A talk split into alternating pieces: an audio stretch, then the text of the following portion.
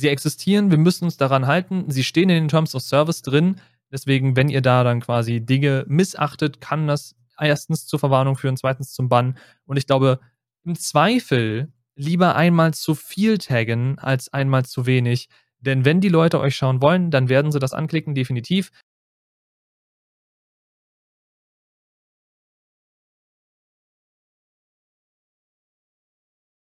Es ist mal wieder einiges auf Twitch passiert, was Positives und ein paar negative Sachen und natürlich ein paar Sachen, über die man sich streiten könnte. Und genau darüber wollen wir heute reden. Wir haben drei Oberthemen. Wir haben tatsächlich mal wieder einen zumindest kleinen roten Faden. Und sollte die Zeit nicht reichen, haben wir noch zwei Zusatzthemen, die uns auch momentan beschäftigen. Wir wissen halt nur nicht, ob es zeitlich passt. Aber da müssen wir mal schauen. Auf jeden Fall hat es drei Sachen rund um Twitch gegeben, über die wir heute sprechen wollen. Und natürlich das Wir, ihr kennt das Ganze, die Endgegner funktionieren nicht alleine. Dementsprechend, moin Patsy. Hallo. Ja, wir wollen über drei so größere Twitch-Sachen sprechen, die passiert sind. Ich weiß auch noch nicht, ob wir mit dieser Folge wirklich auf eine Stunde kommen sollten. Wenn dem nicht so ist, seht uns bitte nach. Es ist mal wieder nicht so. Wir haben es euch letzte Folge erst komplett da eine Stunde lang vorgekaut, dass wir aktuell mit der Themenfindung Probleme haben. Deswegen müssen wir aktuell nehmen, was wir kriegen können. Und das Einfachste für uns ist eben nun mal über Twitch zu sprechen, da diese Firma nicht damit geizt, irgendwelche schlechten Features rauszuhauen. Ich meine, wir könnten theoretisch auch noch über die aktuellsten Entwicklungen bei Twitter sprechen, aber dann reden wir über zwei Firmen, die sich aktuell gegen die Wand fahren. Und ob das so sinnvoll ist, weiß ich auch nicht. Deswegen bleiben wir heute erstmal bei dem Twitch-Thema. Ich weiß nicht, wie wollen wir da den Einstieg machen? Wollen wir einfach unserer Liste nachgehen oder wie hast du dir das vorgestellt? Ja, ich dachte, das ist, denke ich mal, das Einfachste, ne? Da haben wir so, so ein bisschen, können wir ein bisschen was zu sagen, können wir ein bisschen mehr was zu sagen, können wir uns drüber auslassen und äh, dann schauen wir einfach mal, wie das mit der Zeit aussieht. Und ich hoffe nur, dass mein Zencaster nicht gleich wieder abschmiert. Alles gut. Wie gesagt, also ich habe es dir nicht erzählt, weil ich dich nicht beunruhigen wollte, aber die Aufnahme, die wir jetzt am Mittwoch war es? Ja, am Mittwoch gemacht haben, da war meine Audiospur, die sah ganz normal aus und deine ist einfach geflogen in Lightspeed. Also ich habe deine, deine Dings so richtig langgezogen gesehen und dann ist die so super schnell durchgerauscht. Ab und zu zeigt dieses Ding Sachen weird an, aber sie funktionieren im Endeffekt. Also deswegen alles gut. Ich würde sagen, wir stürzen uns direkt rein in die Twitch-Thematik, denn es sind ja, wie gesagt, ein paar Sachen passiert, die besprechenswert sind, sagen wir mal so, oder zumindest die von vielen größeren Streamern auch aufgegriffen worden. Unter anderem das Partner Plus Programm.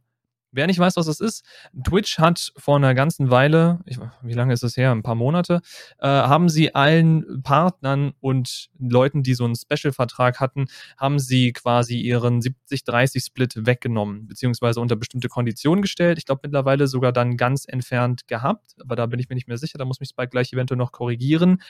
Aber im Einführen des Twitch Partner Plus Programms kam dann dieser 70-30-Split wieder unter ganz bestimmten Bedingungen. Man muss eine bestimmte Anzahl Subs jeden Monat hintereinander für drei ineinander hängende Monate aufweisen können. Und diese Subs dürfen weder giftet sein, noch Prime Subs, die müssen fest bezahlt sein. Die darf euch keiner an den Kopf werfen. Und dann könnt ihr euch anschließen, beziehungsweise ich glaube, dann werden sogar auch diese drei Monate mit berücksichtigt, aber egal. Auf jeden Fall kommt ihr dann anschließend in das Partner Plus Programm und das ganze nächste Jahr, also die nächsten zwölf Monate, werdet ihr mit 70, 30 für die Subs abgerechnet.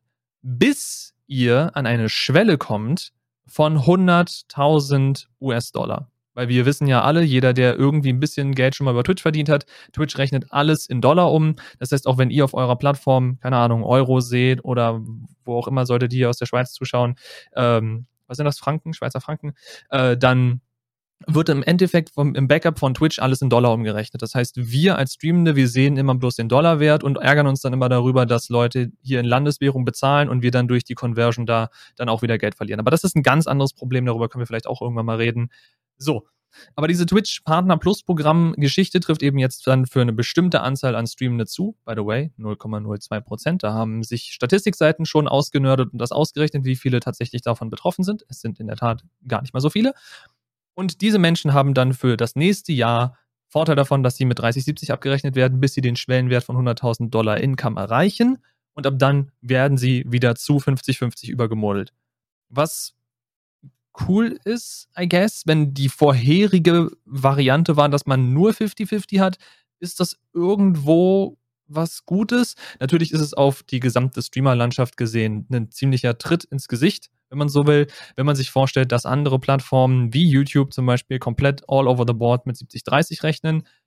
Zumindest wenn man Partner ist. Ich weiß nicht, wie es jetzt mit diesem neuen YouTube Affiliate aussieht. Ich weiß auch gar nicht, ob wir diesen YouTube Affiliate schon im, ich nenne ihn jetzt einfach mal so, ob wir über den schon im Podcast gesprochen haben. Wenn nicht, könnte man den jetzt hier auch noch gleich sneaky mit einschieben, um da vielleicht noch die Unterschiede zu erklären. Aber das ist so der grobe Abriss von diesem Partner Plus Programm. Es hat für viel Aufsehen gesorgt, weil es eben so ganz komische Modell, äh, Modellierungen oder Modellationen Ihr wisst, welches Wort ich meine. Ich wollte klug klingen mit dem Fachwort, aber es hat nicht funktioniert. Äh, und dieses Problem ist eben, es betrifft 0,02% aller Streamenden, also lächerlich wenig. Und es ist, wie der Name schon sagt, ein Partner-Plus-Programm. Das heißt, ihr müsst so oder so Twitch-Partner sein. I don't know. Ich, ich weiß nicht, was ich genau davon halten soll. Einerseits ist es cool, weil es ist ein bisschen besser als regulär die 50-50-Split-Geschichte für die Leute, auf die es zutrifft, die können sich darüber freuen. Für alle anderen, die denken sich halt einfach nur, ja, komm, Twitch, YouTube kann es, warum könnt ihr das nicht auch? Aber keine Ahnung, was ist, was ist deine Meinung dazu? Also ich sehe das Ganze so ein bisschen mit gemischten Gefühlen. Ich lager ja schon jetzt seit einiger Zeit meine Subs tatsächlich auf eine Drittplattform aus. Auf Kofi, genau wegen dieser Thematiken, die Twitch momentan so reißt, mit 50-50-Split und einem drum und dran.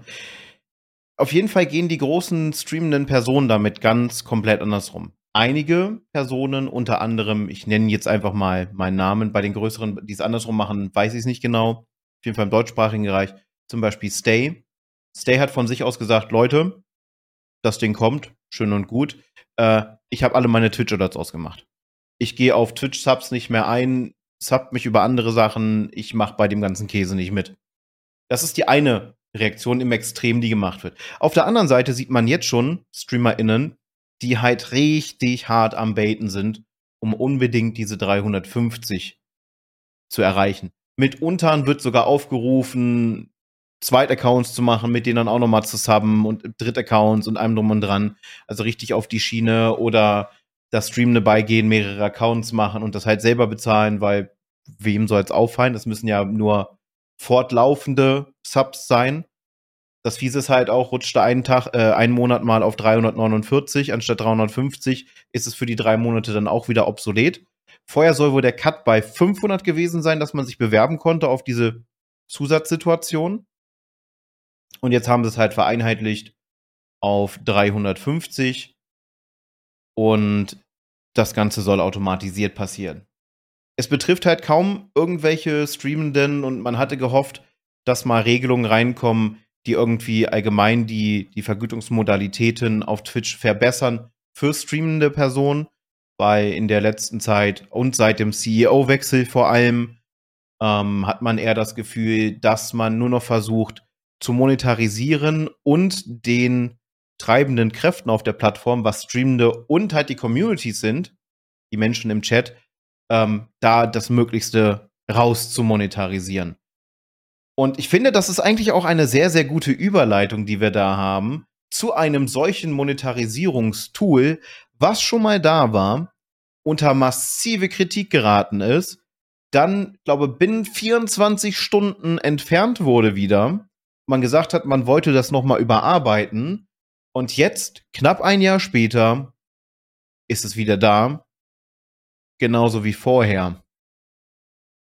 Nur mit einem anderen Split. Und zwar rede ich vom Hype-Chat.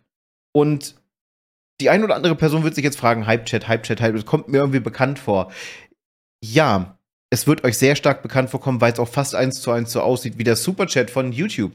Sie haben sich also ein Feature genommen, es implementiert, fast eins zu eins, dem Kind einen Namen gegeben und nehmen Angeblich nur 30 Prozent.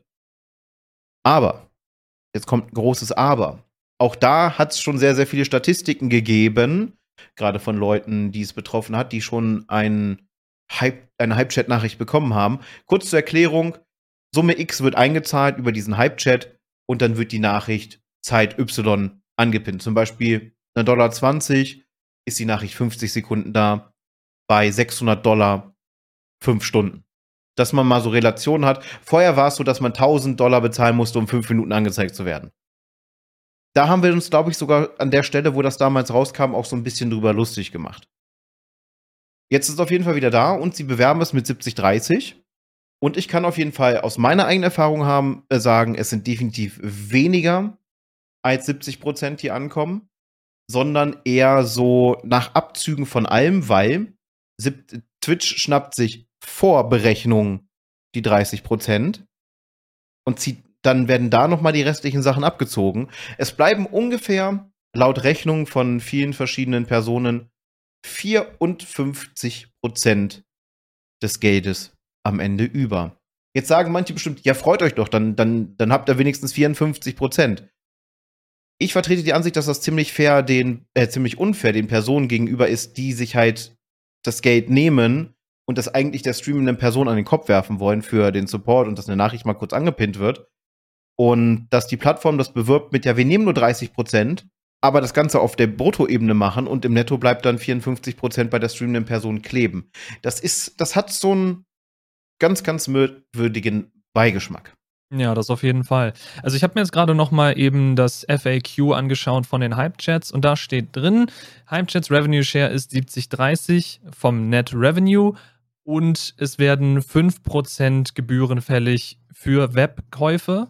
Also wenn du es übers Web Hype chattest, I don't know, wahrscheinlich sind die Fees dann noch mal größer für jeweilige App-Purchases, weil ja dann sich da noch irgendwie Google und Apple und wer auch immer da noch ein bisschen was von nimmt. Aber was wir nicht vergessen dürfen, ist natürlich auch, wir Hype-chatten in unserer Local Currency.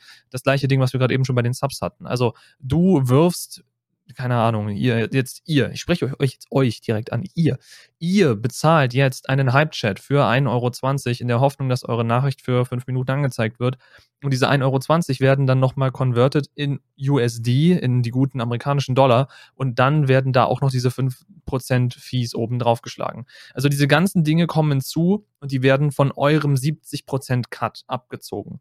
Das heißt letztendlich, wie es bei gerade schon erzählt hat, es kommt halt wesentlich weniger bei rum, als man letztendlich denkt an sich bin ich ein großer Freund davon, wenn Plattformen sich erstens von anderen Plattformen was abgucken, was einigermaßen gut funktioniert.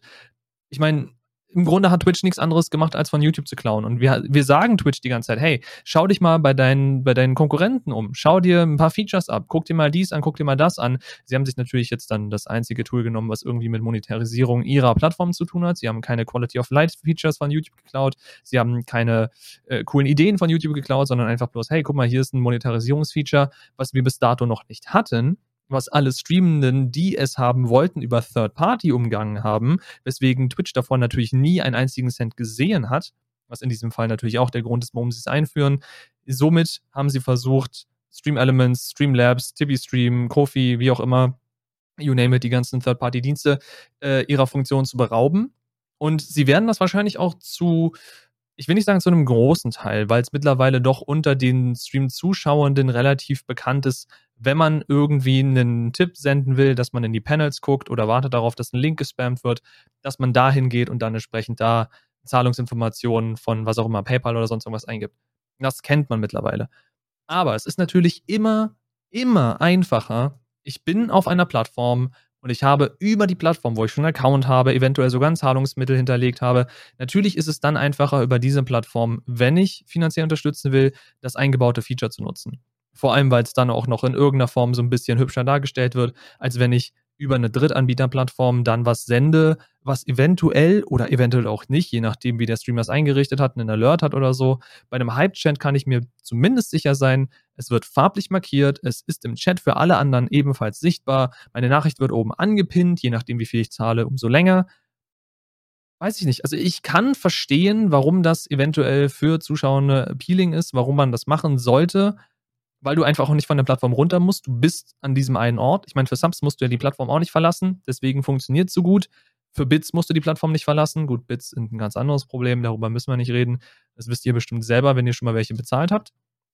Aber letztendlich verstehe ich, warum Leute das benutzen, eventuell sogar benutzen wollen, dann aber, weil sie selber keine Streamenden sind, den, den, wie sagt man so schön, den Rattenschwanz, der da noch mit dranhängt, nicht kennen, eben dass Streamer davon nur 70 Prozent kriegen, dass die Gebühren auf die Streamer abgewälzt werden, dass die Conversion stattfindet, etc. pp. Also, an dieser Stelle jetzt ein Shoutout von uns wenn ihr eure streamende Person unterstützen wollt und die bieten einen Drittparty-Anbieter an, sowas wie Stream Elements, sowas wie Kofi, wie was auch immer, einfach mal unten in die Panels schauen, mal gucken, ob ihr da eine Verlinkung findet oder in den, auf den Chat achten, ob da irgendwas gepostet wird. Im Zweifel ist das für die Person, an die ihr das Geld senden wollt, wesentlich hilfreicher, einfach bloß, weil sie davon mehr kriegen. Ich meine, im Falle von Stream Elements im Kofi oder so reden wir hier von statt roundabout 60, 70 Prozent, glaube ich, von, von bei annähernd 90 oder mehr Prozent. Also da kommt so viel mehr bei rum, letztendlich von eurem hart erarbeiteten Geld, was ihr irgendwo anders hingebt.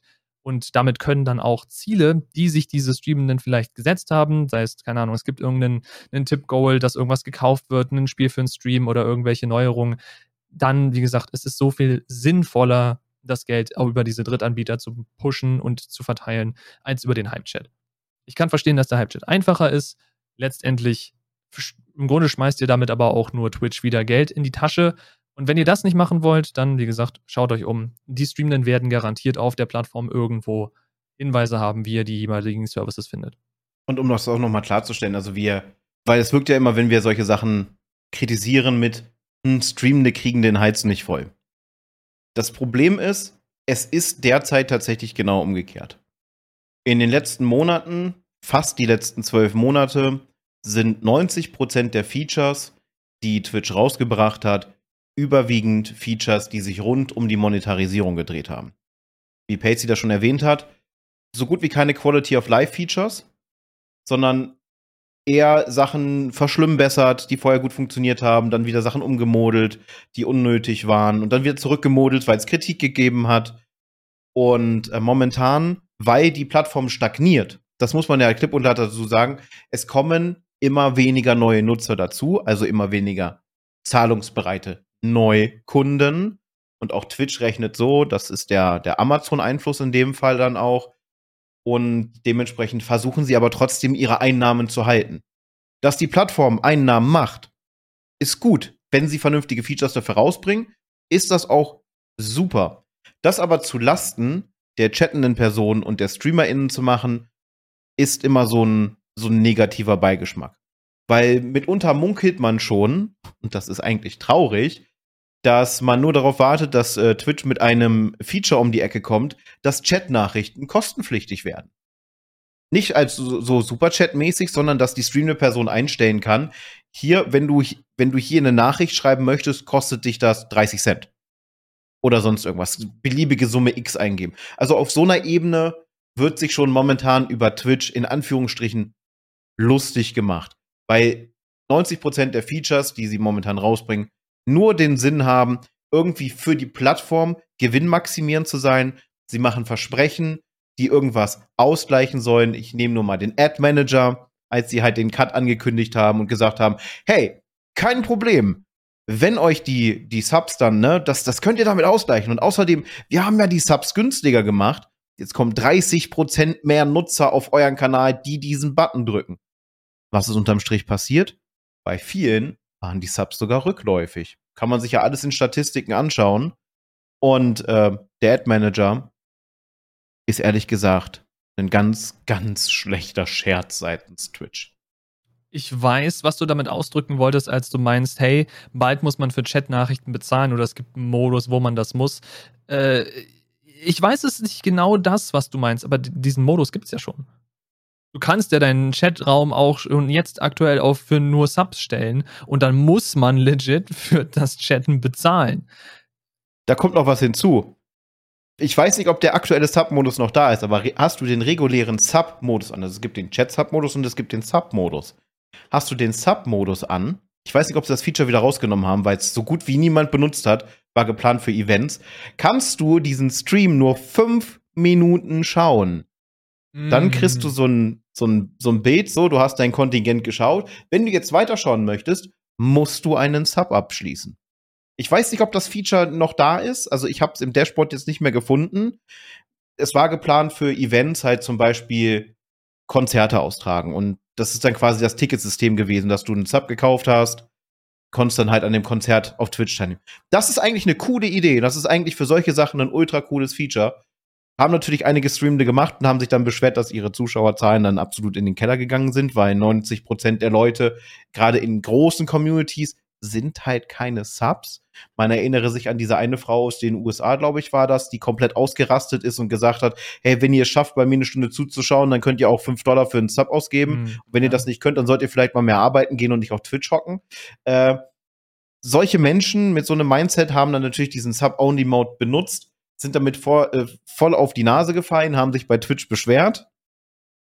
Und äh, ja, das Feature war lange nicht mehr gesehen, weil äh, absolut verpönt. Und für Events hat es das auch nicht gebracht, weil Twitch, Twitch mag keine Events, hat man gemerkt. Also sie wollen da nichts beisteuern, sie wollen nur die Hand aufmachen ergibt ja auch Sinn für so eine Plattform. Du hast dann plötzlich einen Kanal, der die, ganzen, die ganze Aufmerksamkeit auf sich zieht und Twitch kriegt da nichts von, weil dieser Kanal eben auch ein Event streamt und da nicht wirklich Subs encouraged. Also nicht wirklich darauf eingeht, von wegen, hey Leute, abonniert mal oder donatet mal irgendwas, sondern da wird dann einfach ein Event gestreamt, was man angucken kann, ohne dass es irgendein Feedback dafür gibt, wenn du irgendwas tust, monetäres. Aber egal. Äh, was ich gerade denken musste, wo wir über äh, Bezahl für äh, Chatnachricht XY oder du darfst nur so und so lange schauen gedacht habe, war die angesprochene vorhin leicht angeteaste Twitter-Änderung. Also gefühlt hat man ja langsam das Problem, je mehr man die Parallelen sieht, dass Elon sich seine Ideen für Twitter langsam bei Twitch abguckt. Ich meine, ich weiß nicht, ob ihr das auch mitbekommen habt. Ich weiß nicht, wie lange das noch so bleiben wird. Aber Stand jetzt, Stand heute ist es so, dass äh, Twitter sich selber DDoSt Einfach bloß, weil sie eine Änderung eingeführt haben, dass man ohne Account nur so und so viele Tweets lesen können darf oder gar keine Tweets lesen können darf. Ich weiß es nicht mehr genau. Und deswegen macht die Twitter-Seite aktuell sehr verrückte Sachen. Die macht andauernd eigene Requests. Irgendwie, keine Ahnung, pro Sekunde zehn oder mehr Stück. Wodurch es sich einfach selber bombardiert mit Anfragen und dadurch die eigenen Server irgendwann den Geist aufgeben. Also ne, eine Denial of Service Attack, eine DOS-Attack. Und das ist absolut verrückt, dass sowas überhaupt möglich ist. Aber sowas passiert, wenn du dein, dein äh, Quality Assurance Team rausschmeißt. Sowas passiert, wenn du die mehr als die Hälfte aller deiner Devs rausschmeißt. Sowas passiert, wenn du einfach keine Ahnung hast, wie ein Social Media Network funktioniert und wie man es führen sollte als CEO, dich aber trotzdem in jede Diskussion mit einmischt. Es ist wild. Es ist absolut wild. Und deswegen, ich glaube, wenn jetzt unser lieber DJ Clancy eine ähnliche Schiene fährt, alles auf Geld, Geld, Geld, Geld, Geld, dass wir da auch irgendwann sehen, dass wirklich Entscheidungen getroffen werden, die die Plattform volle Kanne, volles Brett gegen die Wand fahren. Das wäre jetzt so meine Vermutung. Die beiden haben da aktuell so ein bisschen ähnliche Schienen, die sie fahren. Aber gut. Äh, wollen wir zum, zum nächsten größten Punkt übergehen oder hast du noch irgendwas zum Hype-Chat? Ja, tatsächlich habe ich noch was zum Hype-Chat. Die Nachrichten werden ja angepinnt. Und auch wenn es den, den Automod gibt, den man aktiviert haben sollte, ich weiß, das Ding ist mega nervig, gerade für, für kleinere Communities, die jetzt keine ModeratorInnen haben, dann selber nachschauen müssten, wenn sie am besten noch einen äh, Third-Party-Dienst benutzen, wie zum Beispiel Chatterino. Chatterino zeigt es mittlerweile an, aber Chatty zum Beispiel, dann wird die Nachricht einfach nur als normale Chat-Nachricht angezeigt. Also du weißt nicht, dass das jetzt eine Superchat-Nachricht ist. Gehst dann davon aus, hier, ich, ich kick die jetzt mal aus dem Chat raus, aber dann, dann klebt die noch da oben. Sie muss da oben direkt halt ähm, entfernt werden, um Harassment vorzubeugen. Ich habe schon tatsächlich in einigen kleineren Communities, gerade interessanterweise im Bereich VTubing, habe ich halt Leute gesehen, die dann halt irgendwelche beleidigende Kacke dort reinballern. Wobei ich mich frage, Leute, wenn ihr Person XY nicht abkönnt, ihr könnt das Geld nicht zurückziehen beim Hype-Chat. Das ist weg. Es gibt eine, eine Protection dafür seitens Twitch. Also ihr drückt da diesen Knopf, das Geld ist futsch. Ihr habt auch keine Möglichkeit bei PayPal zu sagen, das war ich nicht, das Geld will ich zurückhaben. Dann PayPal zeigt euch einfach nur den Finger und sagt, äh, ja, das hättest du dir vorher mal besser überlegen sollen. Äh, das ist halt was, was ich nicht verstehe. Aber das Problem ist derzeit da, dass die Sachen halt nicht vernünftig gefiltert werden können, warum auch immer. Und dementsprechend habe ich schon sehr, sehr, sehr, sehr unschöne Nachrichten dann halt gelesen, die dann halt für 50 Sekunden angezeigt wurden oder sowas. Halt, das ist dieser Mindestkontingent für angegeben 1,20 Dollar. Ziemlich unschön. auch da sollte Twitch auf jeden Fall nochmal nacharbeiten, dass es halt nicht nur äh, so ist, dass man das ähm, mit Glück nur erkennt, wenn man jetzt nicht gerade das Dashboard benutzt oder sonst irgendwas für den Chat. Oder dass es erweiterte Mechanismen gibt für gesonderte Worte, die man nochmal für den Hype-Chat blockieren kann. Dass man bessere Filterfunktionen hat. Naja, was du machen kannst, ist, du kannst ja Worte angeben, die du in deinem Stream sowieso blockieren möchtest und die gleichen greifen dann zumindest laut Beschreibung von dem Feature, greifen dann auch für den Hype-Chat. Inwiefern das dann jetzt wirklich implementiert ist oder nicht, ist wieder eine ganz andere Sache. Ich habe mich gerade über das Dev-Team von Twitter beschwert. Das Dev-Team von Twitch scheint nicht wirklich besser zu sein. Sie hatten den Hype-Chat initial rausgehauen und wenn du da dann Probleme hattest oder beziehungsweise wenn du da dann deinen Wert geändert hast mit einem Komma, deinen, deinen Wert jetzt im Sinne von deinen Euro-Wert, den du da reinhaust, 1,20 Euro zum Beispiel und du änderst das auf 1,21 Euro und klickst danach unten in das Textfeld, um deine Nachricht zu schreiben, dann hat das Ding das nicht erkannt, sondern ist auf 121 Euro hochgesprungen, weil sie dann einfach gesagt haben, hey, äh, wir sind Amerika und wir benutzen für quasi so Trenner, benutzen wir kein Komma, sondern wir benutzen Punkte. Und deswegen verstehen wir nicht, was dieses Komma ist und schmeißen das einfach raus, weil warum auch nicht? Und dass so ein Feature ungetestet einfach quasi deployed wird, was jeder benutzen kann, auf der ganzen Plattform global ausgerollt wird, ist ein absolutes No-Go. Deswegen, ich, ich ziehe hier gerne so ein bisschen Parallelen zwischen der aktuellen, zwischen den aktuellen Problemen, die Twitter hat und den aktuellen Problemen, die Twitch hat, einfach weil da Left, Right und Center irgendwelche Features oder eben Nicht-Features rausgehauen werden, die einfach nicht getestet sind. Absoluter Software-Müll. Und keine Ahnung, was da die jetzt die Motivation ist. Im Falle von Twitch ist es klar, wir hauen Features raus, die uns irgendwie monetären Value bringen oder wir nehmen streamenden Features weg, wo sie über externe Plattformen Geld verdienen konnten. Einfach bloß damit der gesamte monetäre Wert auf Twitch landet. Bei Twitter habe ich keine Ahnung, was, was Elon sich wieder für Sachen geschmissen hat, damit er auf die Ideen kommt, auf die er kommt.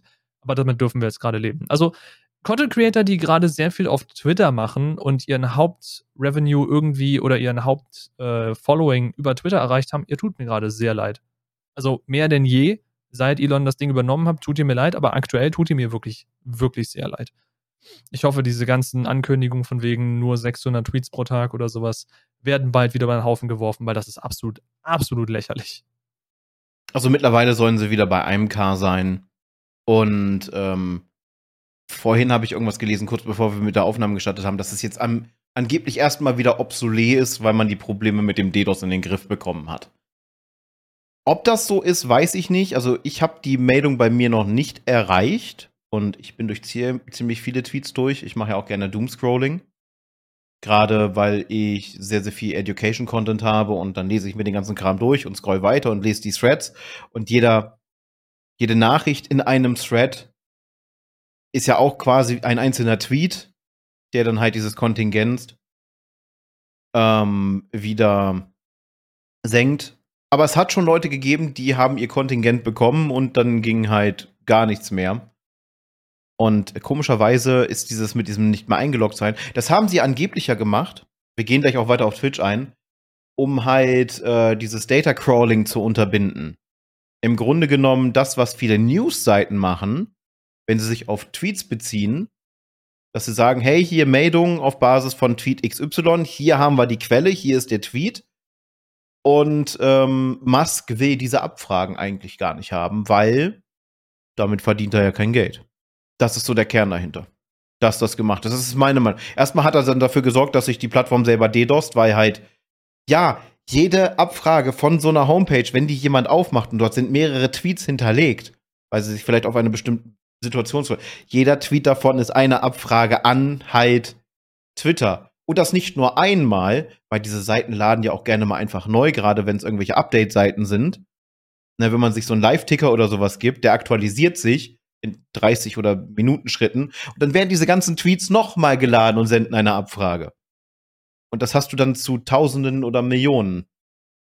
Gut geregelt, I guess. Das ist nicht mal der größte Joke. Wie gesagt, wir machen gleich mit Twitch weiter. Äh, es ist ja nicht mal nur der externe Kram. Du kannst dir, solltest du im Browser sein und du bist auf Twitter unterwegs und plötzlich hast du hier so, hey, es funktioniert nicht mehr du hast oben diese Ladeschnecke dann einfach mal die Entwicklertools aufmachen. Wenn ihr im Chrome seid, könnt ihr dafür äh, hier Steuerung Shift I oder sowas drücken. Ich weiß nicht, ob es dafür einen anderen Shortcut gibt. Ich bin halt so grob verwirrt.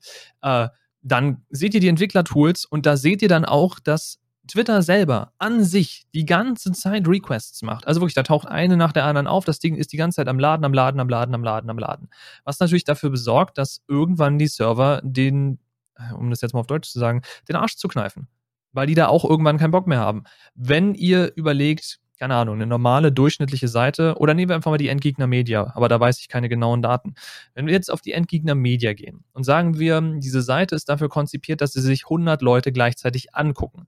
Das heißt, 100 Sessions sind aktuell auf diesem Server. Wenn jetzt einer dieser Clients, also einer von euch, plötzlich anfängt, in seinem Browser alle Sekunde oder jede Sekunde 100 Neuladungen zu machen, 100 Reloads, dann wird dieser Server irgendwann damit völlig überfordert sein. Und jetzt stellt euch vor, sämtliche Leute, die ihn gerade im Browser in Twitter eingeloggt sind und auf der Startseite sind und diese Ladeschnecke haben, haben plötzlich 10, 20, 30 neue Requests pro Sekunde. Der Server beziehungsweise der Load Balancer, der da wahrscheinlich vorsteht, kneift irgendwann zu.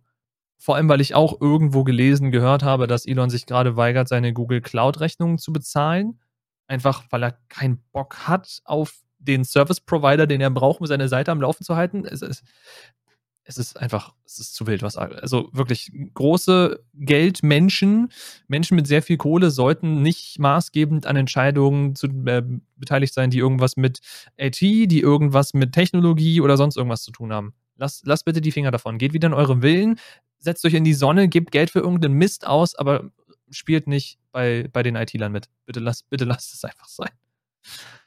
Ah. Ja, ja wollen wir zu Twitch zurückgehen? Wollen wir. Aber da wir ja gerade bei Monetarisierungsthemen waren und das eigentlich auch nochmal gut passt und wir es sonst wieder vergessen wahrscheinlich und es uns erst kurz vor Ende einfällt, dementsprechend an dieser Stelle, jetzt mal mitten in der Folge, vielen, vielen lieben Dank an unsere Patreons, den guten Säbel, den guten Dreimling und die liebe Amy. Danke auch diese Woche natürlich für euren Support. Und wenn ihr euch sagt, hey, ich würde den Leuten gerne mal einen Kaffee spendieren, so einen Monat immer auffrischendes Abonnement, das ist nichts für mich, dann checkt einfach mal unseren Kofi aus. Da habt ihr auch die Möglichkeit, einmal Zahlungen zu machen in kleinen Beträgen. Und äh, dann wird euch nicht monatlich irgendwas abgebucht.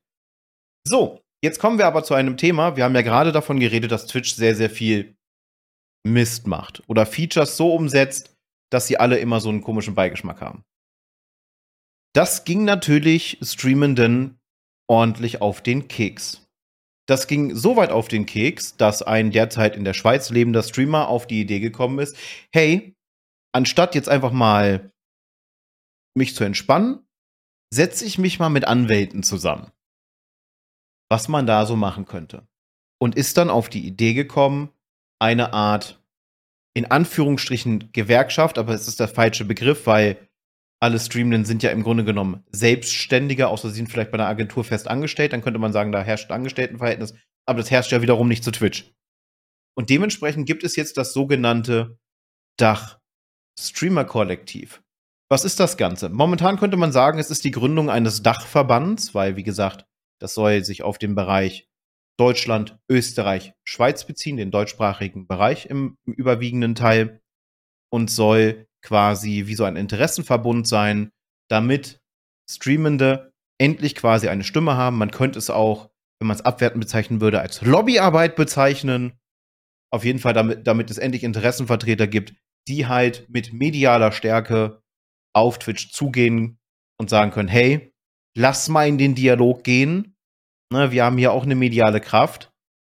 Ähm, da muss ein bisschen was geändert werden und äh, wir sind jetzt da und wir wollen das durchdrücken. Sehr, sehr spannendes Thema. Sie sollen ja quasi, das Ganze soll als, als Sprachrohr fungieren, das, äh, das Streamer-Kollektiv. Und äh, was ich bisher momentan sehr gut finde, ich verfolge das Ganze auf dem Discord-Server, mehr ist momentan noch nicht da. Es wird momentan aktiv an der, an der Satzung gearbeitet und das Ganze soll möglichst hochdemokratisch sein. Also was ich jetzt so rausfinden konnte dazu, weil das ist so ein Thema, dazu hatte ich wenig bis gar nichts gehört, weil ich den Streamer, der das hauptsächlich vorantreibt, ich weiß gar nicht, ob du jetzt schon seinen Namen genannt hast, deswegen lasse ich es jetzt auch mal vorne weg, ähm, dass ich den nicht verfolge und deswegen auch aus dem deutschen Streaming-Bereich sehr wenig mitbekomme. Äh, das, was ich mitbekommen habe, ist, dass sich das Ding so ein bisschen als Gewerkschaft versteht, was wahrscheinlich der, der beste oder treffendste Vergleich ist, den man in diesem Fall ziehen kann. Du hast ein Kollektiv an Menschen aus dem Space, die sich für die breite Masse einsetzen wollen und ein Sprachrohr sein wollen und in Verhandlungen gehen wollen.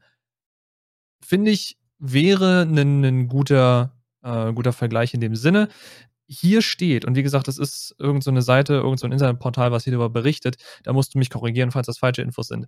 Für eine Mitgliedschaft qualifiziert sich, wer durchschnittlich 50 Zuschauer auf Twitch besitzt und mindestens 10 Stunden wöchentlich live überträgt. Auch eine sehr interessante Formulierung, aber was soll's.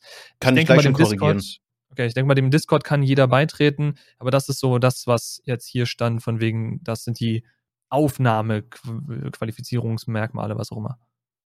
Genau, also es gab ursprünglich die Regelung mit äh, 50 im Average, also der Durchschnitt auf einen Monat gerechnet, dass dort im Schnitt 50 Zuschauende dabei gewesen sein müssen und 10 Stunden pro Woche. Die 10 Stunden hat man gekippt. Es bleibt derzeit bei den, bei den 50. Das soll sich allgemein noch ändern. Es ging jetzt nur darum, dass man quasi schon mal eine, eine große Blase an Streamenden zusammenfindet, die dann mit der Verwaltung zusammen, die haben eine Verwaltung schon gegründet, dann quasi diesen Interessenverband, weil von der Gewerkschaft darf man leider nicht reden, Gewerkschaften gelten halt leider nur für, für Angestellte und ähm, auch wenn man bei manchen denken könnte, dass sie nur ihre Einnahmen über Twitch haben, dass dort eine Scheinselbstständigkeit besteht, dass eigentlich aber ein Angestelltenverhältnis sein wäre vor deutschem Recht. Schwierige Situation, müsste wahrscheinlich noch anwaltlich geklärt werden. Hat man halt diesen Interessenverband gegründet und diese Regeln aufgestellt, damit der Gründungsprozess nicht komplett überlaufen und blockiert wird, weil das Ganze läuft über, über derzeit über demokratische Abstimmungen, über Discord. Und wenn man dann im Dachbereich, sagen wir mal übertrieben gesagt, 400.000, 500.000 UserInnen dann auf einmal da auf diesem Server, ich weiß gar nicht, ob Discord so große Server überhaupt zulässt, auf jeden Fall wären dann solche Abstimmungen in der Gründungsphase annähernd unmöglich und du könntest nicht mehr produktiv arbeiten. Es soll sich aber ändern, sobald die Satzung durch ist und einem drum und dran soll es wohl Stand jetzt, ich weiß nicht, ob sich da jetzt schon was geändert hat, da ist momentan viel los auf dem Server, soll sich das aber noch ändern, dass jede streamende Person, aber auch jede nicht streamende Person Teil dieses Interessenverbandes werden kann, weil es geht ja darum, Interessen zu vertreten und man muss dann ja nicht unbedingt ausübend sein. Wollte gerade schon anmerken. Also, warum sollte ich als kleiner Affiliate nicht trotzdem eine Meinung haben und mich zumindest an anonymen Umfragen oder also was beteiligen können, die dann auf dem Discord kommuniziert werden? Also sagen wir, es gibt äh, der Interessensverband entscheidet sich, wir adressieren jetzt das Thema Hype-Chat, was wir gerade eben besprochen haben, dass wir einen höheren Split für den Hype-Chat wollen oder dass wir einen besseren Subsplit wollen oder dass äh, wir auswählen wollen, wenn wir jetzt ganz, ganz rudimentäre Twitch-Features besprechen, dass wir auswählen wollen, welche Werbepartner im Stream erlaubt werden und welche nicht. Also wenn ich wirklich aktiv keinen Bock habe, irgendwie, dass mir eine Nestle-Werbung oder sowas eingeblendet wird, über die ich ja selber aktuell nicht bestimmen kann, dass ich sagen kann, bitte blockiere mir diese und jene äh, Werbepartner. Das sind ja Features, die sich jeder Streamende wünschen kann, der irgendwie monetär bei, bei Twitch unterwegs ist. Und wenn das diskutiert wird von den keine Ahnung, wie man die jetzt nennen wollen würde, vom inneren Kreis, von den Leuten, die tatsächlich dann eine, eine Entscheidungsgewalt haben, die dann eine, eine, Umfrage raushauen, hey, was interessiert euch aktuell am meisten von diesen drei, vier, fünf Punkten, dass man da einfach eine Abstimmung mitmachen kann, solange man auf dem Discord ist oder wenn man das irgendwie weitergeschwemmt kriegt. Das wäre so meine Idee, wie man dieses ganze Ding aufziehen kann, weil dann hättest du theoretisch auch gleich mit der Masse an Menschen, die sich mit der Plattform beschäftigen, auch eine Prioritätenliste. Weil du würdest diese Umfrage rausgeben, würdest sagen, was interessiert dich von diesen Dingen am meisten? Und dann hast du irgendwann, keine Ahnung, eine Auswertung von, das interessiert Leute zu 70 Prozent, zu 20 Prozent, zu 10 Prozent. So hättest du dann tatsächlich, obwohl wenige Leute nur dann das Sprachrohr bilden, hättest du eine relativ demokratische Abwicklung der aktuellen Problemlage. Aber wie gesagt, ich bin nicht auf dem Discord, vielleicht werde ich das nach dieser Aufnahme dann sein wenn sie mich dann reinlassen. Ich weiß ja nicht genau, wie das jetzt funktioniert, ob man auch dafür dann 50 Zuschauer Average haben muss oder so. Äh, müssen, wir, müssen wir schauen. Aber das wäre so meine Idee, wie man das Ganze aufziehen sollte. Einfach nur, damit die Leute, die aktuell schon untergehen, vielleicht die geringe Chance haben, sich irgendwie einbringen zu können. So, natürlich hört man jetzt einige schon rufen, ja, dann, dann, dann setzen sich da so ein paar große StreamerInnen zusammen und drücken nur ihre Agenten durch, weil sie halt am maximal davon profitieren. Das Ganze ist öffentlich einsehbar, also jede Person kann dem Discord joinen. Man braucht nur den Link und der ist in mehreren Videos mittlerweile auch vertreten. Ich glaube, unter einem meiner Videos auch. Soll jetzt keine Werbung an der Stelle sein. Oder halt von, von Stay selber. Auch dort, wo er das Thema angesprochen hat, ist in seiner Videobeschreibung das Ganze verlinkt. Es ist alles transparent einlesbar, was ich sehr, sehr gut finde. Und ähm, da kann ich euch direkt auch schon so ein bisschen die Angst nehmen, wenn ihr sagt, ja, dann, dann sind es ja nur große StreamerInnen, die ihre Sachen durchdrücken, wenn sie dann den Vorstand bilden und so weiter und so fort, weil auch so eine Verwandtschaft hat halt einen Vorstand, die dann, wie Patty sagt, die Sachen so ins Rollen bringen, das Ganze an die Basis weitergeben. Es soll halt als Basis orientiert sein. Wenn ich die Zahlen richtig im Kopf habe, soll der Anteil von großen Streamern im Vorstand nur 25% betragen.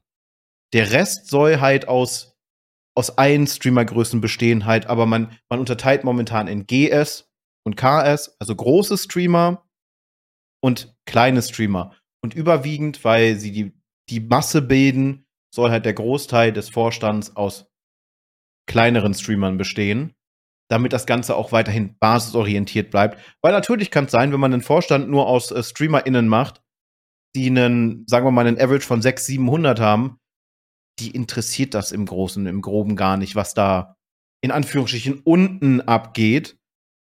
Weil die haben ja ihre Sachen, aber die haben auch ihre Sachen, die sie stören und die sie dann durchdrücken wollen. Aber so soll halt die, die Basis geebnet sein, dass halt diese Basisprobleme angesprochen werden. Unter anderem einer der großen Punkte, glaube ich, momentan ist und bleibt natürlich der Share. Andere Plattformen machen es alle besser. Und nur weil Twitch rechtfertigt mit, das ist ja alles so teuer, das ist ja alles so teuer. Äh, mit derselben Argumentation könnte YouTube auch um die Ecke kommen. Die sagen auch, das ist alles so teuer und sagen trotzdem, hey, ne, 70, 30, 80, 20, da sind wir dabei. Und das funktioniert. Und sie haben mittlerweile auch, das muss man YouTube lassen, sie haben den neuen, sie haben mittlerweile bessere Encoder als Twitch. Auch wenn die an andere Sachen gekoppelt sind. Ich habe mich noch nicht so ganz wieder bei YouTube eingelesen.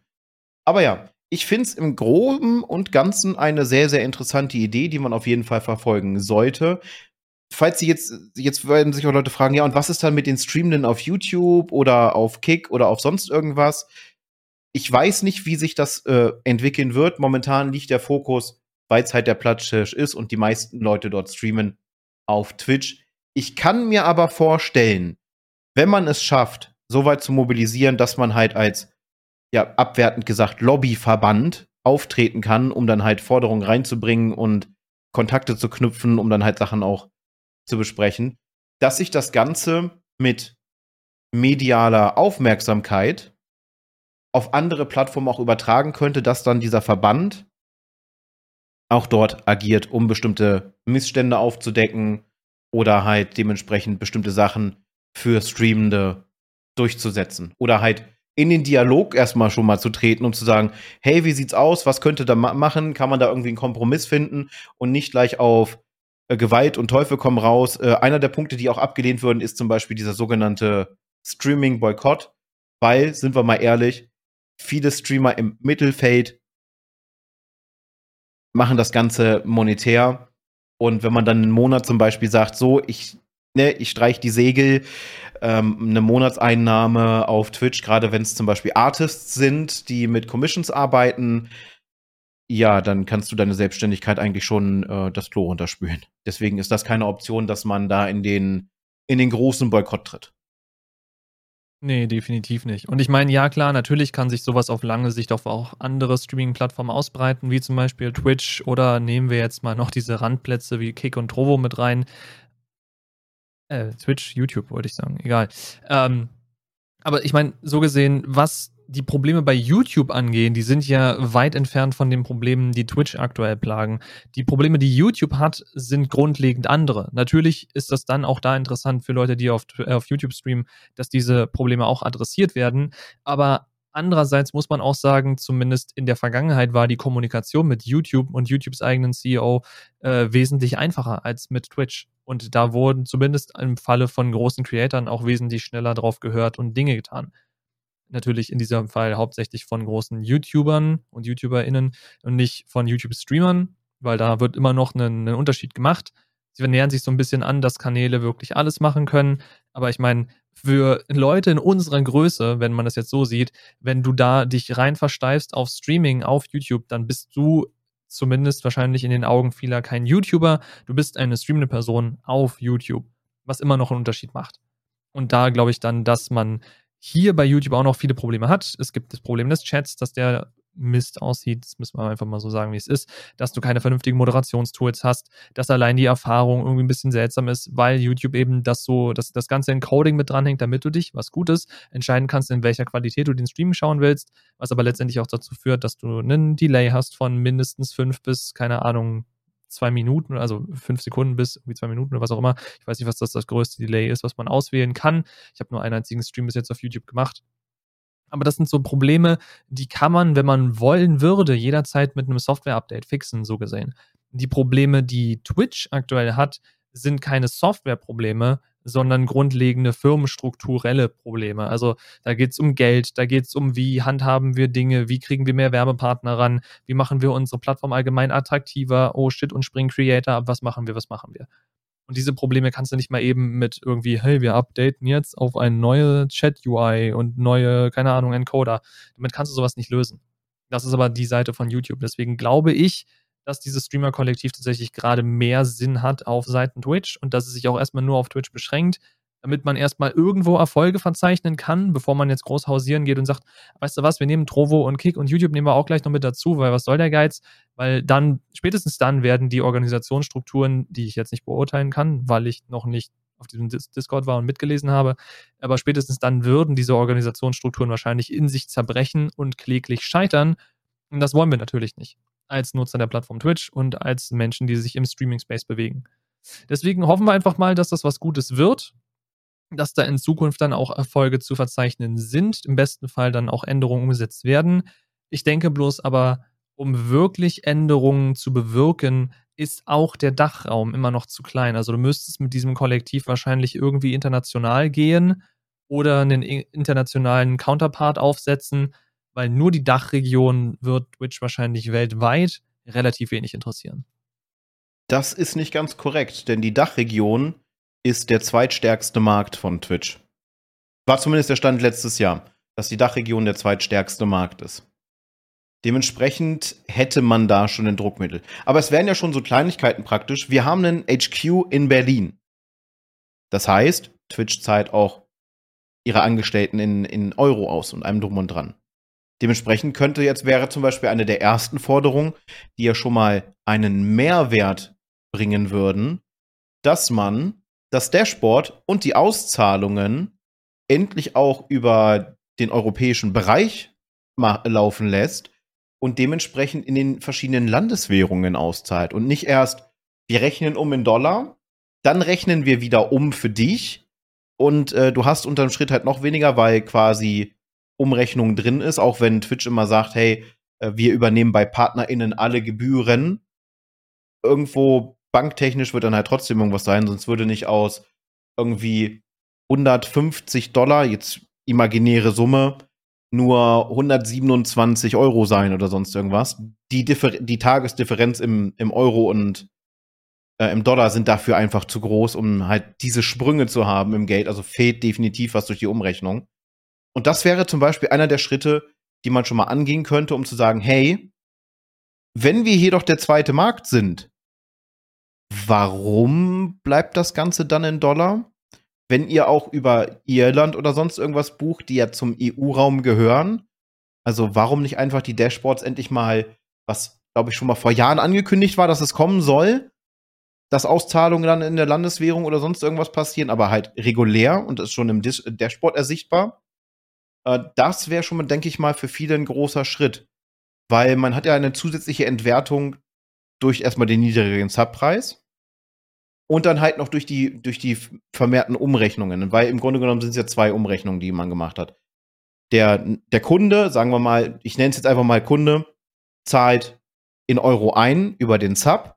Dann wird dieses Geld in Dollar umgerechnet nach einem Tagessatz XY, weiß weiß ich, wie, ob sie den aktuellen nehmen oder ob sie so einen so Mittelwert für den Tag nehmen. Der steht dann im Dashboard und dann zur Auszahlung rechnen sie diese Summe, die dann angesammelt ist, nochmal wieder zu einem anderen Tageswert wieder für dich um in Euro. Und ich finde, das ist schon mal ein, ein sehr, sehr guter Angriffspunkt, weil das könnte schon mal für viel mehr Klarheit, weniger Verwirrung und äh, besseres Einschätzen, weil das ist ja auch ein wichtiger Faktor für StreamerInnen, wirklich einschätzen zu können, wie viel Geld habe ich denn jetzt im nächsten Monat zur Verfügung? Weil manchmal sind drei bis fünf Euro auch schon richtig viel Geld, wenn es um Investitionen geht. Das äh, sollte man auf jeden Fall nicht unterschätzen. Und da finde ich es ganz gut, gerade weil wir so einen großen Markt hier in Europa haben. Ne, man, man schaut einfach nur mal nach Spanien oder sonst irgendwas, womit die weltgrößten StreamerInnen sitzen. Also die, die spanische Community ist anders wild das, äh, ich habe gestern äh, mich so ein bisschen eingelesen, nachdem ich dieses Riesen-Event gesehen habe mit dem neuen Twitch-Rekord mit irgendwie Höchstpeak 3,6 oder 3,7 Millionen gleichzeitige ViewerInnen, was die Seite komplett zum Crashen gebracht hat. Und gerade dann könnte es spannend werden. Und ähm, vielleicht kann man es ja, wenn man, wenn man den Dachbereich etabliert hat, könnte man zum Beispiel beigehen und diesen Dachverband zu einem EU-Verband ausbauen. Aber dafür muss erstmal, irgendwo muss ja der Anfang sein. Und ich denke mal, Dach ist schon sehr groß, äh, groß gesetzt. Da Stay in der Schweiz wohnt, hätte er auch mit der Schweiz anfangen können und vielleicht dann Österreich und Deutschland mit hinzu. Aber er hat sich dafür entschieden, das halt auf den deutschsprachigen, beziehungsweise nicht mal auf den deutschsprachigen, sondern wirklich auf den Dachbereich zu packen. Weil alleine in, in, äh, in der Schweiz hast du ja noch zusätzlich Französisch, und ich glaube Italienisch noch mit drinne an Sprachen. Also es ist schon sehr, sehr viel abgedeckt und hoffen wir einfach mal, dass die Leute auch weiterhin Interesse haben, denn das, was viele stört, ist, sie haben natürlich Forderungen und sie möchten, dass, dass jemand auch diese Forderungen vorbringt, aber sie möchten selber nichts für tun.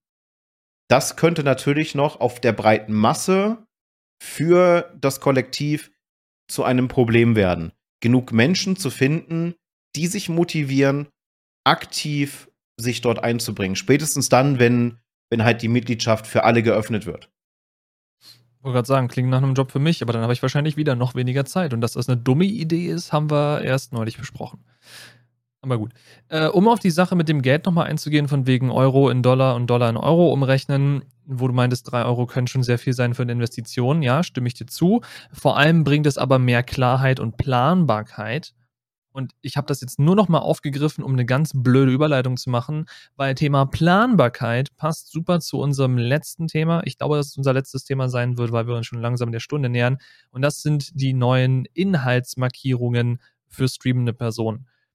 Wer von euch schon mal einen Stream gesehen hat, wo ein Spiel gezeigt wurde, was relativ grafisch ist. damit meine ich jetzt nicht hübsch in der neuesten Unreal Engine, sondern grafisch im Sinne von, keine Ahnung, ihr habt Outlast Trials gespielt oder als streamende, äh, als, als zuschauende Person gesehen und da ist spritzt Blut in Fontänen von A nach B und da werden Leute irgendwie, was auch immer. Und dafür gab es früher früher, also keine Ahnung, ist auch erst so ein paar Wochen alt, äh, gab es so einen Schalter, den man als streamende Person einschalten konnte, von wegen, hey, mein Stream richtet sich an Volljährige, an erwachsene Personen. Und das war das Einzige, was wir tun konnten. Jetzt gibt es verschiedene Kategorien. Das heißt, wenn ihr ein Spiel auswählt, was von Twitch schon von vornherein als ist nur für Erwachsene kategorisiert wird, und ich weiß nicht, ob sie sich da einfach strikt irgendwie an äh, amerikanische oder vielleicht sogar landesspezifische Wertungen von jeweiligen Einschätzungsbehörden halten oder ob sie da nochmal ein eigenes Ranking für haben. I don't know.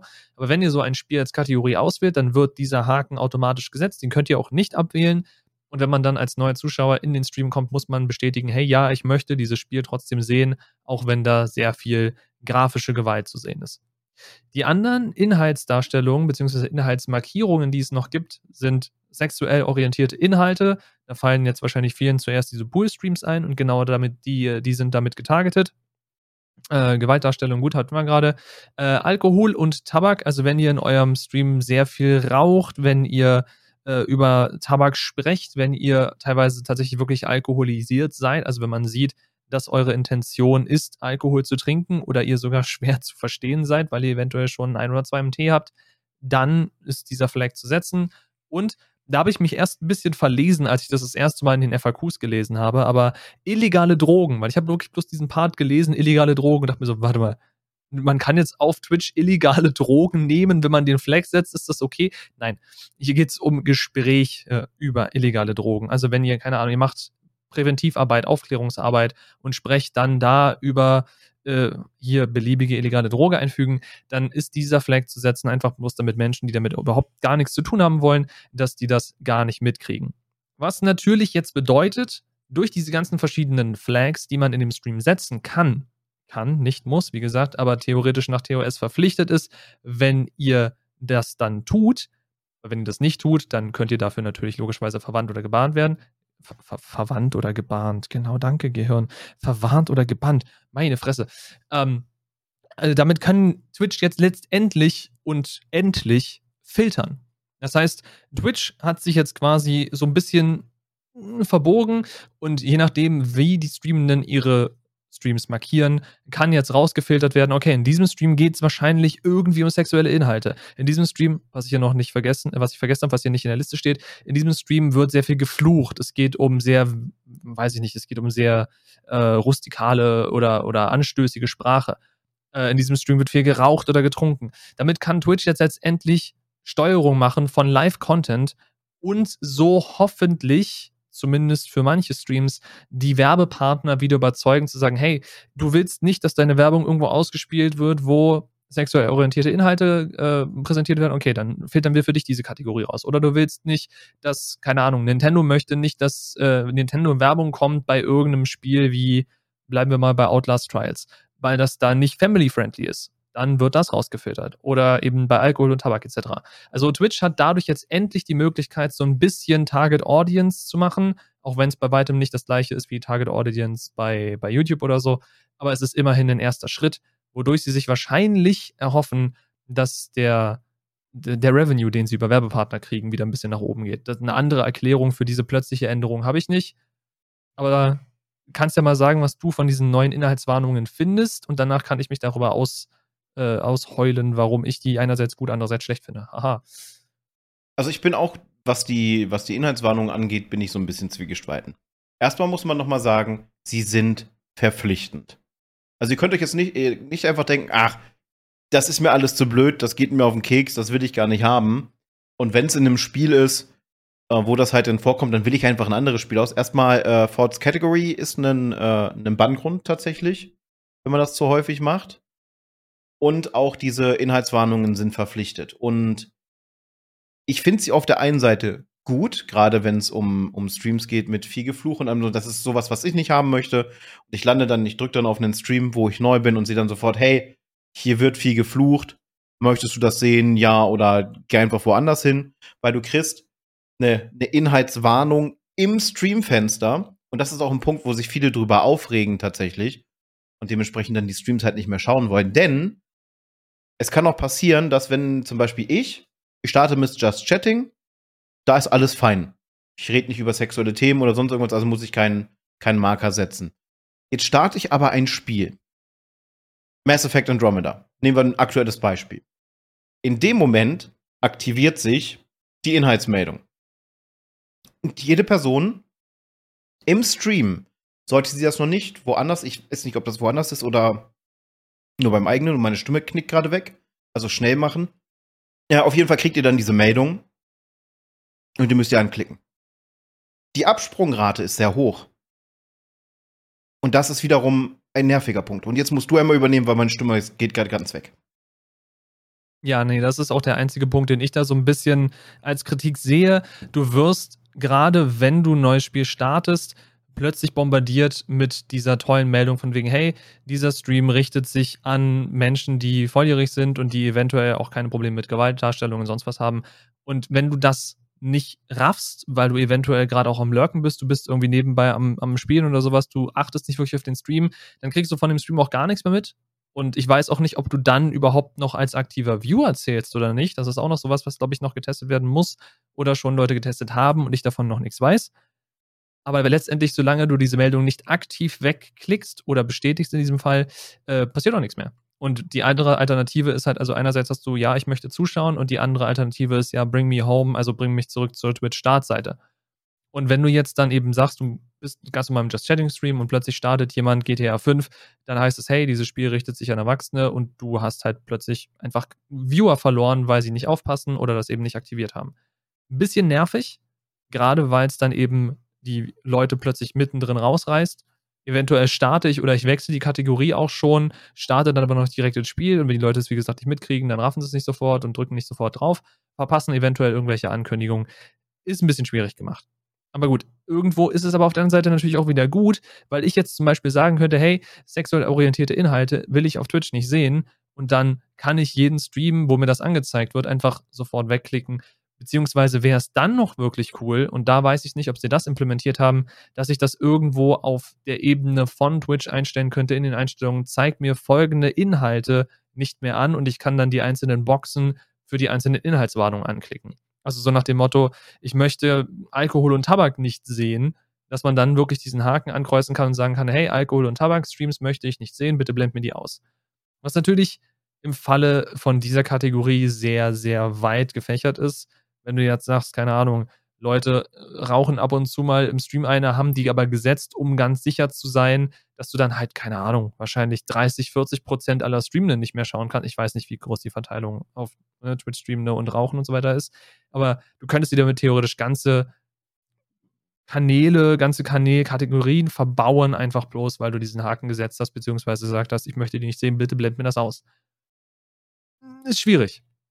Andererseits ist die Hoffnung eben dann, dass der CPM, also die Bezahlung über Ad Revenue, dass die ein bisschen besser wird, was natürlich den Streamenden dann zugute kommt, im besten Fall. Im Zweifel steckt sich Twitch davon alles in die Tasche, das wäre super ätzend, aber im besten Fall kriegen die Streamenden dann davon auch ein bisschen mehr ab. Und die, die ohnehin schon quasi keine Werbung geschaltet haben konnten, weil sie eben in diese Richtung gehen, von Tabak, von Alkohol, von sexuell orientierten Inhalten oder eben die allgemein nicht als brand safe betrachtet werden, die haben davon eh nichts, weil die lagern das in meisten Fällen dann direkt über Third Party aus, was Twitch auch nicht mag, aber da in dem Fall können sie es ja dann nicht anders regeln. Na gut, aber das ist, glaube ich, auch alles, was ich dann zu den Inhaltswarnungen zu sagen habe. Da gibt es jetzt auch nicht so viel, was man da jetzt noch großartig mitmachen kann. Sie existieren, wir müssen uns daran halten. Sie stehen in den Terms of Service drin. Deswegen, wenn ihr da dann quasi Dinge missachtet, kann das erstens zur Verwarnung führen, zweitens zum Bann. Und ich glaube, im Zweifel lieber einmal zu viel taggen als einmal zu wenig. Denn wenn die Leute euch schauen wollen, dann werden sie das anklicken, definitiv. Es ist super beschissen für die Entdeckbarkeit, gebe ich zu. Ist gerade für wirklich kleine Streamer ätzend, wenn du dann sagst, keine Ahnung, ich packe hier zur Sicherheit, weil ich Raucher bin, packe ich hier zur Sicherheit noch den Alkohol- und Tabak-Tag mit rein. Und das will dann jemand nicht sehen und wird dann dementsprechend nicht auf den Stream klicken oder kriegt ihn eventuell sogar gar nicht erst vorgeschlagen. Auch das ist natürlich dann problematisch und dann ein zweischneidiges Schwert, Andererseits ist es wichtig, dass das mit kommuniziert wird. Gut, äh, das war es dann auch zu den Inhaltswarnungen. Wir haben noch ein kleines Mini-Thema. Ich weiß nicht, ob wir darauf noch eingehen wollen, denn das hast du aufgeschrieben und ich weiß nicht groß, was ich dazu sagen könnte. Deswegen müsste ich es an dich weitergeben, wenn du möchtest. Ansonsten können wir jetzt auch, wenn es dir gerade nicht so gut geht, sagen, die Folge ist vorbei. Also ich habe meinen Asthmaanfall jetzt hinter mir gerade. Dementsprechend klingt meine, meine Stimme so ein bisschen nach Sandpapier. Äh, ich denke mal, da müssen wir noch so ein paar weitere Informationen abwarten. Wir könnten jetzt nur quasi erwähnen, dass es das jetzt gibt oder es kommt. Ich kann es ja kurz nennen, das ist der Twitch Support Chat. Und wer sich jetzt denkt, ha, kriege ich dann, kriege ich dann endlich jemanden bei Twitch ans Rohr oder in den Chat, der mir bei meinen Problematiken hilft? Jein, also man kriegt jemanden dahin, aber das ist kein Mensch. Und ähm, auch da gibt es schon wieder Munkeleien, was das in Zukunft bedeuten würde. Aber da gehen wir an einem späteren Zeitpunkt drauf ein. Ich würde sagen, wir kommen zu den abschließenden Worten und weil ich diesmal das Intro gemacht habe, darf die Patsy dann direkt übernehmen. Jo, gut, das ist ja gar kein Problem. Ich muss sagen, das ist so ein Trend, der mir aktuell nicht gefällt, dass große Tech-Companies wie Twitch, wie Twitter, wie keine Ahnung, hier gibt es wahrscheinlich noch große andere, die wir aktuell nicht auf dem Schirm haben, dass die ihre Services, was sie ja letztendlich sind, gefühlt auf Teufel komm raus gegen die Wand fahren wollen. Und das ist eine Richtung, die mir nicht gefällt. Gerade da ich Twitch mag, da ich Twitter mag und die Plattformen so, wie sie waren, ja eigentlich ganz gut waren. Gut, hier und da hatten sie Probleme, aber gerade Twitter ne, demontiert sich gerade komplett selbst und Twitch hat das Problem, dass sie bei allen Änderungen, die sie machen, immer als allererstes ans Geld denken. Und das, wo man, glaube ich, sagen kann, die sind nicht zu 100% unerfolgreich. Also das, sonst wären die ja schon längst von Amazon abgeschaltet worden. Deswegen muss ich sagen, also ich würde mir eine Zukunft wünschen, in der diese Firmen sich so ein bisschen wieder auf die Menschen, die diese Plattform benutzen, besinnen und daran denken, dass eine Plattform, die Livestreamende darstellt und Livestreamende vermarktet, letztendlich ohne Livestreamende oder Leute, die willens sind, da zu streamen, auch den Bach runtergeht. Entsprechend wäre der smarteste Business Move zu sagen, ich versuche coole Comfort-Features zu bauen für meine streamenden Personen, damit die sich da wohlfühlen, damit die da gerne streamen und damit die nicht von einer Konkurrenzplattform mit einem Namen wie ein Klamotten-Discount plötzlich sagen, hey, hier wird uns richtig viel Geld geboten und hier möchte ich hin, beziehungsweise es wurde Geld geboten für bestimmte große Streamende und jetzt fangen andere Leute an zu sagen, aber ich habe auch ein Angebot bekommen, aber ich habe auch ein Angebot bekommen, auch wenn die vielleicht gar keine Angebote bekommen haben. Da gab es auch so eine kleine Diskussion, dass Leute das einfach nur behaupten, um relevant zu bleiben, weil sie dann ja groß genug sind, um von der Konkurrenz beachtet zu werden. Das ist ein ganz anderer Schuh, den ziehen wir uns jetzt nicht an oder die Dose machen wir jetzt nicht auf oder wie auch immer deutsche Sprichworte funktionieren. Ich habe keine Ahnung. Aber das wäre so mein Wunsch an diese großen Tech-Firmen, dass sie sich so ein bisschen auf ihre Creator und ihre User wieder besinnen und verstehen, dass sie eben nur so eine große Plattform werden konnten, weil sie sich diesen Userpool angelacht haben und zur Zeit, wo sie so groß wurden, attraktiv waren für diesen Userpool. Und je mehr sie gerade machen, um diesen Userpool zu verschrecken, desto eher driften sie in die Irrelevanz. Und da kann ich vielleicht noch eine kleine Anekdote nennen, die ich nicht gefact-checkt habe. Deswegen an dieser Stelle Vorsicht. Die ist mir erzählt worden in einem YouTube-Video. Und damit können wir dann vielleicht die Folge beenden. Äh, wenn ihr euch noch an die Plattform erinnert, an Vine, diese Shortform-Video-Plattform vor TikTok. Ich weiß, jetzt ist sehr Boomer-Talk, aber egal. Diese Plattform existierte und diese Plattform war nicht monetarisiert. Das waren sechs Sekunden Videos, wo Creator einfach irgendwas Lustiges hochladen konnten und fertig. Und irgendwann haben die 18 größten Creator dieser Plattform zu Wein gesagt, hey, ihr müsst uns entlohnen. Wir, wir wollen Geld haben für das, was wir sind. Wir sind super erfolgreiche Creator auf eurer Plattform. Wir erzeugen für euch Millionen von Views. Sorgt mal irgendwie dafür, dass wir da entlohnt werden. Und die haben irgendein lächerlich hohes Anfrageding an Wein gestellt und Wein hat quasi in deren eigenen Bücher geschaut und gesagt, hey, das, das können wir nicht. Was, was ihr uns da als, als Anforderung stellt, können wir euch nicht erfüllen. Wir können euch das nicht bezahlen. Das geht legit nicht. Und die so, ja, okay, dann habt, also wir stellen euch jetzt ein Ultimatum und wenn ihr das nicht macht, dann gehen wir. Und um jetzt mal den Spoiler wegzunehmen und mit, der, mit dem Wissen, dass Wein heutzutage nicht mehr existiert, äh, die 18 Creator sind gegangen. Die 18 größten Creator der Plattform haben der Plattform den Rücken gekehrt, sind auf YouTube gegangen oder sonst irgendwo anders hin, ist jetzt ja tendenziell auch wurscht. Aber es ist nicht so gewesen, dass Platz 19 und drunter dann die ersten Platzhirsche ersetzt haben, sondern die Plattform ist gestorben. Die Plattform wurde abgeschaltet und ist bis heute nicht zurückgekehrt. Und da muss man sagen, ich glaube nicht, dass es eins zu eins heute so funktionieren würde mit Twitch, aber man stelle sich vor, die 100 größten Creator von Twitch verschwinden und gehen irgendwo anders hin. Und was passiert dann mit Twitch? Wird es so sein, dass die nächsten 101 bis, keine Ahnung, die Plätze füllen und aufrücken? Oder wird es so sein, dass tatsächlich die, die Viewerschaft und die Followerschaft dieser 100 Menschen groß genug wäre, um einen groß genugen Viewerpool von Twitch irgendwo anders hinzuziehen und die Plattform somit ihre Attraktivität abzusprechen? Man weiß es nicht, aber das ist vielleicht so ein kleines Gedankenexperiment, was ich euch jetzt nochmal in den letzten paar Sekunden hier mitgeben möchte. Denkt mal darüber nach, ob ihr für eure Lieblingsstreaming-Person komplett die Plattform wechseln würdet. Und wenn die Antwort ja lautet, dann wie sieht das in Zukunft für Twitch aus und wird Twitch entsprechend demnächst soonisch ins Gras beißen. Aber gut, das war ein super schöner langer Monolog für das Ende der Folge. Ich hoffe, die Folge hat euch irgendwie gefallen. Wir sehen uns nächste Woche wieder, wo es dann hoffentlich nicht um Twitch geht, denn wir haben uns jetzt, glaube ich, zwei Folgen hintereinander genug aufgeregt. Im besten Fall haben wir in der nächsten Folge was richtig schön Positives für euch. Bis dahin also, hau da rein, wir sehen uns beim nächsten Mal. Ciao.